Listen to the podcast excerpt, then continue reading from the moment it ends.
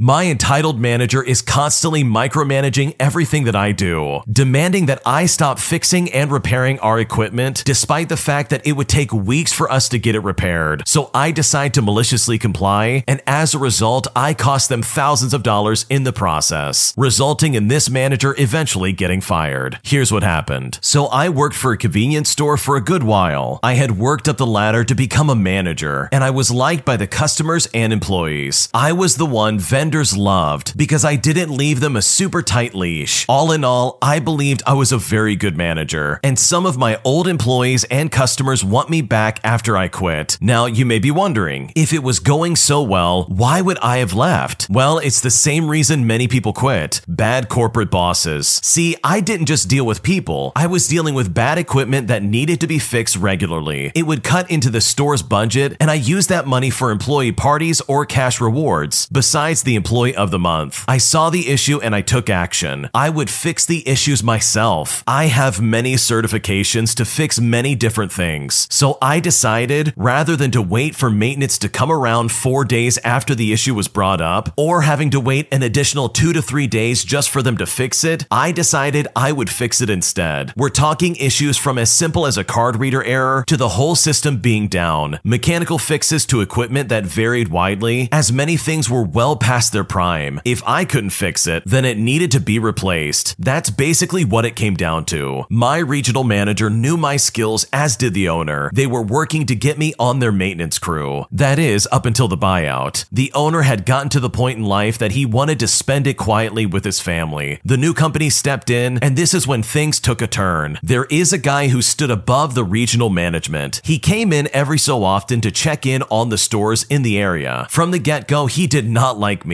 and was told he never acted that way in other stores. Well, he had to come in one day to see me fixing one of our slushy machines. He yelled that I shouldn't be doing that and should be directing the store. Listen, I trusted my team. They are all good workers and they knew what to do. He pointed out how stuff was not pulled forward or how the drinks were not facing brand name out. I had explained that the slushies make more sales and that it needs to be fixed right now. He told me that as a manager, I do not have the qualifications to do something like that and that I could break it. So from that day on, I was not to fix anything after I explained everything I fixed. I tried to explain my qualifications and that I was told by the last owner that they were going to try and make me on the maintenance team, but he did not like this at all. He basically told me that would never happen. Well, our store went from having the least tickets to one of the most maintenance tickets in the area. Each ticket would cost as low as $250 or as much as $800. This was just to get the tech there plus the part cost after it was needed. Our sales also started to go down as a result. Why, you may ask? Well, because the equipment wouldn't have the same day fix it was used to having. Couldn't use the card reader? Time for a ticket. The whole store system was down? Guess that's another ticket. You might even say that I was maliciously complying to this stupid boss. He would always try to overstep me. Our cooler went out and I had to get a band aid fix. So I had different vendors give me a floor cooler until this was resolved. When it was resolved, I kept one. Why, you may ask? My insight to the possible sales. Afterwards, every store got the same cooler for a new product I knew was coming out. I always liked being ahead of the game. I would often get yelled at because our sales were down. It came to a point that a meeting was held. I was asked why this was happening, so I provided exactly why. And it was one of my finest moments. I laid it all out on the table the disrespect,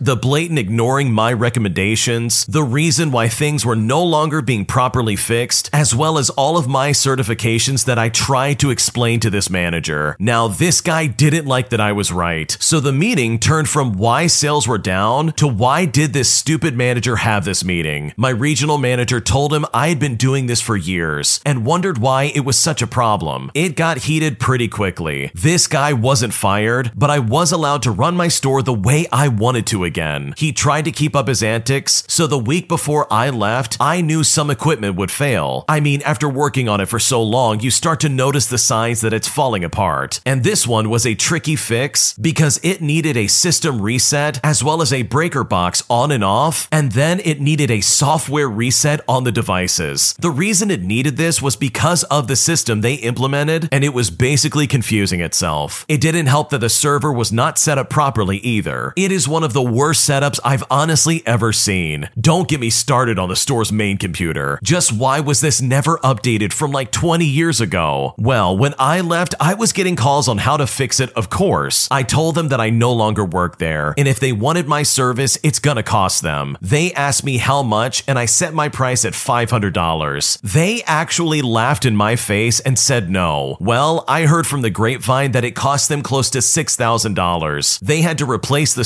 server, all the registers, all the card readers, and the computer. The reason it cost $6,000 wasn't just because of the physical upgrades. It was also because they found out the system was garbage. When it came to light how awful this manager truly was, he was eventually let go. I now live my life as someone who owns their own tech company, and I've never been happier to see someone get fired in my life. The guy that was over the original poster was being so obnoxious. He clearly was jealous of the original poster's skills and didn't like the fact that he was handling this without any kind of input. This was obviously some kind of power play, and it was so unfair for the original poster as well. So honestly, good for the original poster for not only getting revenge, but also getting this guy fired. If he had just let you continue to fix up your store, none of this would have happened. And that guy has no one else to blame except for himself. If you like Am I the Jerk, you're probably going to love Am I the Genius. Check it out, link down below in the description. My boss demands that we answer our cell phone anytime he calls, forcing us even to pull over onto the side of the road and answer his phone calls instead of driving. And his rules were so obnoxious, and I'm so glad I don't work there anymore. So the owner of a small company issued me a company cell phone and felt that gave him an excuse to call me anytime, day or night, workday or not. And this would always be with stupid questions. He also kept changing the rules about using those phones. One rule was that we had to answer as soon as possible. Another rule was that we were not allowed to talk on the phones while we were driving. We literally had to pull over and park and then answer the phone and talk. So one morning I'm driving to work and I should be getting to the office about 15 minutes early. And that's right when my company phone rings. Morning traffic is heavy near the office and it takes me some time to get out of the traffic and park in a parking lot before I answer. Mind you, he keeps it ringing the entire time. When I finally answer, he asks me, Where are you? I tell him I'm about 10 minutes away from the office, but I had to stop to answer his call. He then asks me, Why aren't you here yet? I tell him again that I probably would have been there by now, but his call and his rules have me sitting in a parking lot instead. I then ask him, What's the hurry? Is there an emergency or something? If I wasn't interrupted, I would have been in the office a lot earlier. He then responds, basically ignoring everything I said, and says to me, Why aren't you coming? So I had to literally remind him of his rules that I am not to answer his phone and drive at the same time. This type of stupid banter continues for a while until he eventually gets tired. So he hangs up and I continue to the office. And now, because of him, I'm about 15 minutes late to work. When I get to the office, the owner meets with me and demands that I give him back the phone. He claims that I do not deserve it. But you know what? That was a victory. Now he is unable to call me and bother me at all hours of the day and night. About a week later, the owner stops by my cubicle and asks why I'm not answering his cell phone calls. Like, really? Are you serious right now? I remind him that he confiscated my phone. He apparently shoved it into the drawer and he can't hear it when he's trying to call me. Needless to say, I have moved on to much greener pastures and I'm very glad to be away from this owner. That guy sounds like an absolute idiot. First off, that's a really stupid rule. Unless you live in a state or a country where you can't have your cell phone on you while you're driving, that, in my opinion, is a really dumb rule. You're literally just inconveniencing people. And that's a form of micromanagement that honestly nobody needs. No one needs to answer your phone call that quickly and that urgently. And also, this person was on their way to work and they were about 15 minutes early. So why is this guy acting like, well, why aren't you here yet? Like, what are you talking about? I'm on my way to work itself. It's not like I'm not showing up and not doing my job. Like, come on. So honestly, with this level of micromanagement, I don't really blame the original poster for eventually quitting and going to something else. And according to the original poster, it was right after this cell phone incident that they basically said, yeah, I'm gonna pack up, I'm gonna go. Because that rule is just obnoxious. And if I worked there, there's no way I would ever want that guy to ever bother me day or night. Today, I messed up by showing up to work thinking that it was a dress up day, dressed as Batman. But I soon found out that it was delayed by one week since an important client was going to be there in the office. And I've never been more embarrassed in my life. Here's what happened. So this actually happened earlier today, and I'm still reeling from the sheer embarrassment of it all. For context, I work in a pretty average office setting, but but my colleagues and I like to spice things up with themed dress ups every now and then. This week, we all agreed to come in dressed as our favorite superheroes. Naturally, I was super excited to participate. I've always been a huge fan of superheroes, and I've always had this awesome Batman costume that I've been itching to wear ever since I got it for Halloween last year. So I woke up early, I got dressed in my full Batman getup, and I even went as far as doing my full Batman voice to complete the persona. I was ready to show up to work and save the day. As soon as I walked into the office, I could tell that something was off. People were staring at me with a mixture of confusion, amusement, and just a hint of terror. I figured that they were just in awe of my Batman transformation and they didn't think much of it. My manager approached me with a stifled laugh and asked me, Hey, Batman, did you happen to check your email this morning? I replied, still in character, Email. Batman has no need for such trivial matters. My manager then explained that there had been a last minute email sent out last night, postponing the dress up day to next week due to an important client meeting scheduled for today. My face went beet red as I realized I was standing in the middle of the office dressed as Batman with zero context to justify it. To make matters worse, the important client arrived just in time to witness my embarrassment. They were surprisingly cool about it, even joking that they felt safer with Batman around. Still, I spent the rest of the day hiding in my cubicle, answering calls in my best Bruce Wayne voice, and praying for the sweet release of the end of the workday. Now I'm sitting at home in full Batman attire, contemplating how I'm going to show my face at work on Monday.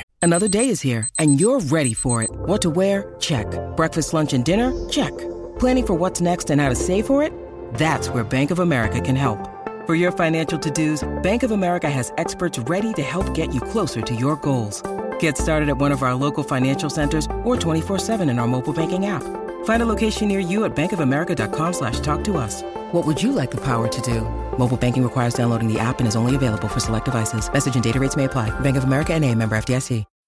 When you need mealtime inspiration, it's worth shopping Kroger, where you'll find over 30,000 mouthwatering choices that excite your inner foodie. And no matter what tasty choice you make, you'll enjoy our everyday low prices, plus extra ways to save, like digital coupons worth over $600 each week. You can also save up to $1 off per gallon at the pump with fuel points. More savings and more inspiring flavors make shopping Kroger worth it every time. Kroger, fresh for everyone. Fuel restrictions apply.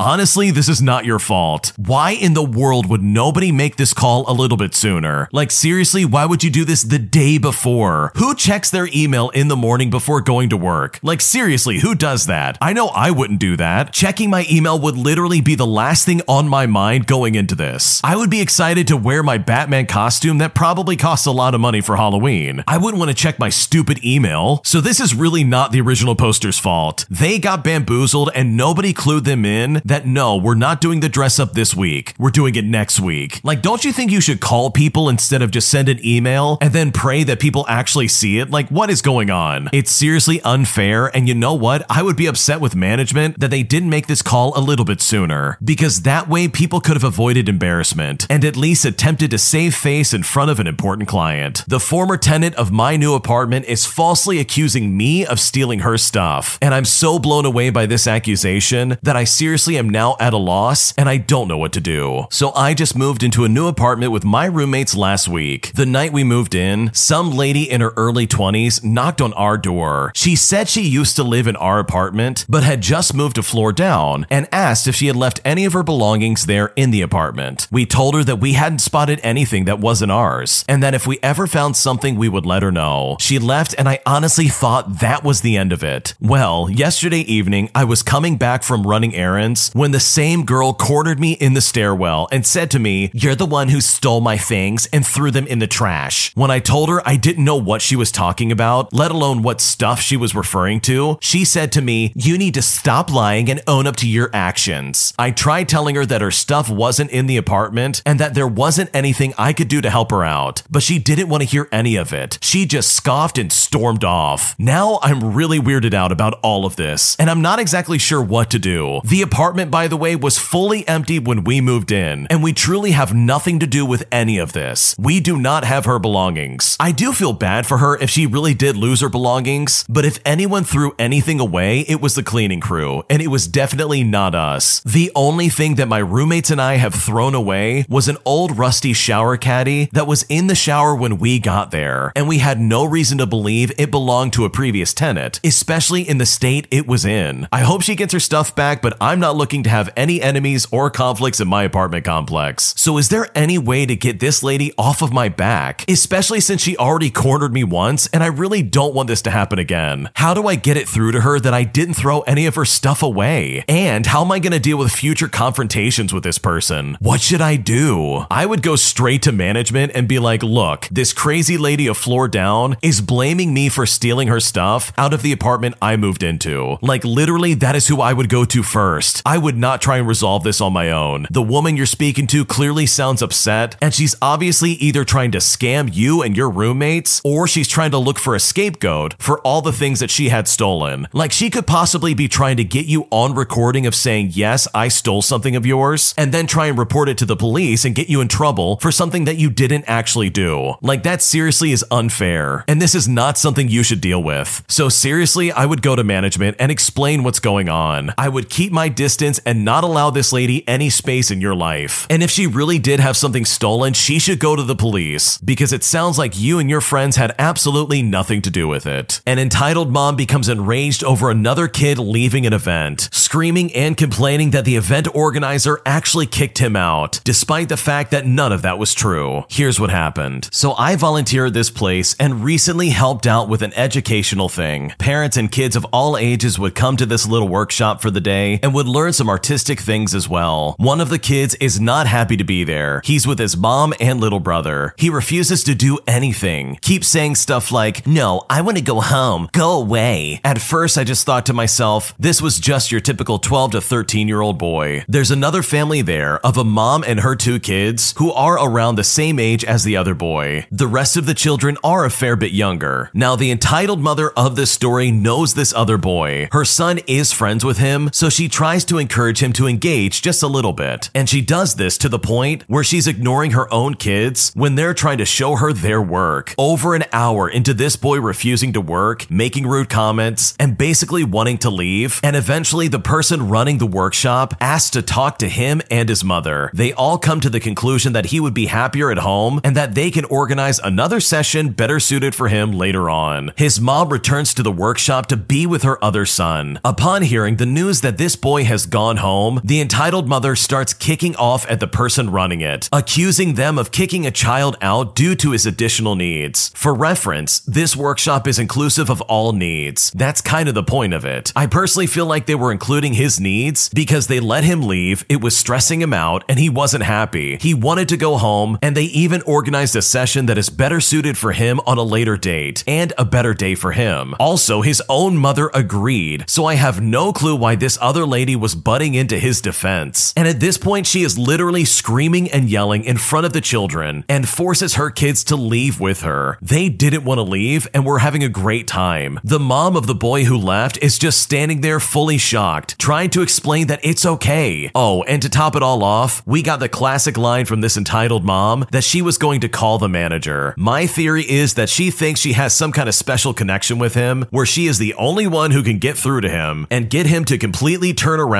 and enjoy his day, since she was more focused on what he was doing and not her own kids. But with him going home, she just can't do that anymore. Regardless, this entitled mom was super annoying, and I'm really glad that she left. Yeah, that's really annoying. The kid didn't want to be there, and she clearly was not getting through to him. She probably thought she was going to try and be a champion of the special needs kid or something like that, and was literally only talking to that kid probably for attention. She was even ignoring the mother of the boy that decided to leave. Like, seriously, if he doesn't want to be there, then why would you make him be there? No one kicked him out or anything like that. That's ridiculous. Because at the end of the day, that kid is 13 years old, and if this event is not serving his needs, then he should not be forced to sit around and be forced to enjoy it. Today, I messed up by accidentally making my colleague think that I'm pregnant. Here's what happened. So, this has been going on for about three months now, and I know I need to fix the situation, but it feels like it's moved past the point of no return. And to be honest, I just feel so embarrassed. So, for some background, I used to work at the main office for my company. I met my colleagues there, and we'll call her Mrs. Smith. Mrs. Smith is not her real name. Mrs. Smith left the company to go work somewhere else, and in that time, I got engaged. And due to a promotion in the company, I moved to a different branch. At the end of last year, Mrs. Smith joined our company again, and this whole debacle started when I visited the original branch in March for some training. We were standing talking, and I was standing with my hands folded on my stomach. Mrs. Smith looked in my hand's direction and said she wants to ask me a question, but she's not sure how to ask it, so she'll just ask if her guess is correct. Now, naive me thinks that she means the ring on my hand, and I just answer yes. She then starts babbling about how exciting it is and how our lives will change and all this other stuff, and I just nod along and agree with everything she says. Later that day, as my brain decides to replay all of my awkward encounters, it finally dawns on me oh no, she thinks I'm pregnant. As I'm lying there cringing, all I can think about is that I'm gonna be going back to my town, so hopefully, because she won't see me anytime soon, she'll just forget and move on. Fast forward to April, when she calls me to discuss a new project that we are working on. And again, Mrs. Smith asks me, So are you ready and excited? And again, me being the naive idiot that I am, thinks that she's talking about the project, so I say yes. And yet again, it allows her to start babbling on, talking about how